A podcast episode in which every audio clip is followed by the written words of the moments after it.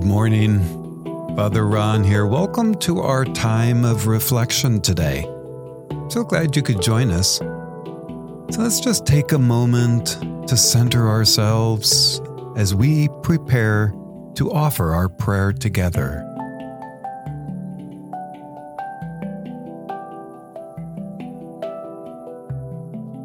In the name of the Father, and of the Son, and of the Holy Spirit. Amen. Amen. O Lord, open my lips, and my mouth shall declare your praise. Psalm 51 Your Forgiveness. O God, may the measure of your eternal love be the measure of your mercy and may the measure of your mercy be sufficient to blot out my great sins and wrongdoings. I know that nothing can be hidden from you, and beg for your loving forgiveness. I have failed, O Lord, and my failures weigh heavily upon my heart. But you know what they are, O God and how far I have fallen short of your standards and expectations. Purge me of my guilt, O Lord. Heal the hurts of those who have been afflicted by my failures. Revive my flagging spirit, O God. It is only then that my tongue will be set free to sing your praises. It is only then that I can have a deep and meaningful relationship with my brothers and sisters and communicate to them the message of your reconciling love.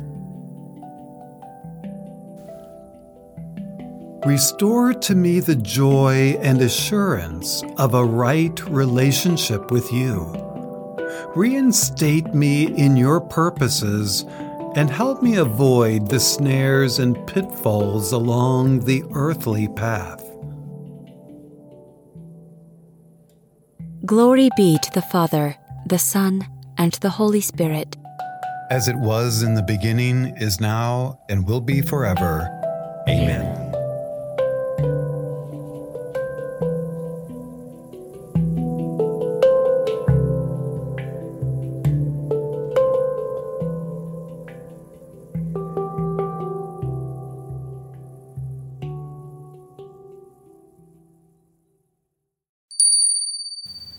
reading from the Gospel according to John, chapter 14, verse 6. I am the way, the truth, and the life, says the Lord. No one comes to the Father except through me. The word of the Lord. Thanks be to God. As I've probably mentioned before on the podcast, whenever Jesus starts a statement with the words, I am, in the Gospel of John, it's best that we listen. Today's reading from the Gospel of John is no different. I am the way and the truth and the life. When I read this reading, I was forced to ask myself, what do these words really mean? On the surface, I believe they boil down to one thing our life is nothing without Jesus. He is the way we ought to love, the truth we believe in, and the life that we draw our every breath from. When we think about Jesus being the source of our life, I myself am forced to stop and examine the way I live. A good example of this is I know I'm constantly put in situations where I can either help people or not help people. And this isn't just the poor, but people in my family, or my wife, or the cashier that's helping to check me out at the grocery store. All of these interactions, we can either choose to give of ourselves or be selfish and fend for ourselves. And I'll be the first to tell you I am a selfish person. I can be selfish with my time, with my resources, you name it, and I can claim it as my own and not want to give it up. Still, if Jesus is the source of our life, we are called to be completely selfless. just as he gives of himself on the cross, the ultimate gift of self. A great display of this in our lives is something that hit me the other day is if you ever have an interaction with someone and you look at them, not, not just like kind of glance at them, like look at someone in the eyes when they talk to you. Imagine if you're looking at the eyes of Jesus.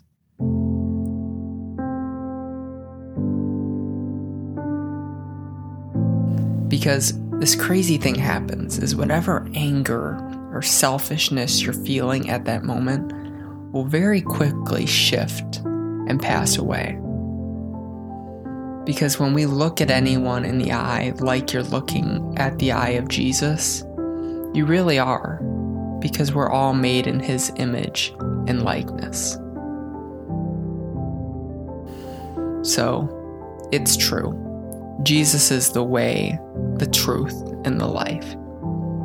He gives us the opportunity every day to be selfless like Him and to encounter Him in other people. Look at those people you meet in the eyes, see the eyes of Christ, and ask Jesus to continue being the source of life for your life.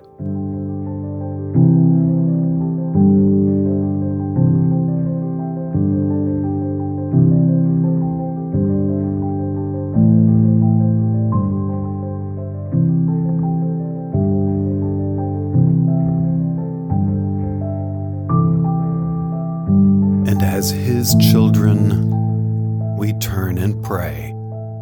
Our Father, who art in heaven, hallowed be thy name. Thy kingdom come, thy will be done, on earth as it is in heaven. Give us this day our daily bread, and forgive us our trespasses, as we forgive those who trespass against us.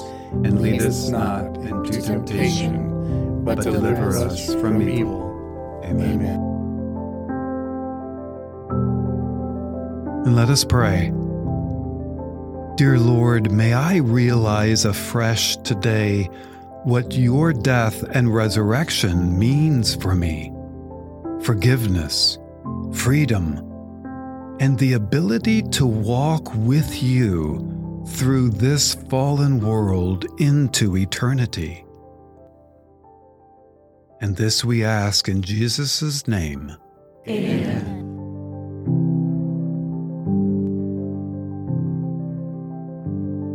May God's peace be with you. And with your spirit. Go now in his protection and care in the name of the Father and of the Son and of the Holy Spirit. Amen. So glad you were with us in prayer today, my friends. Thank you. Now let's go forth and, in the love of God, create something beautiful for Him. And we'll see you tomorrow.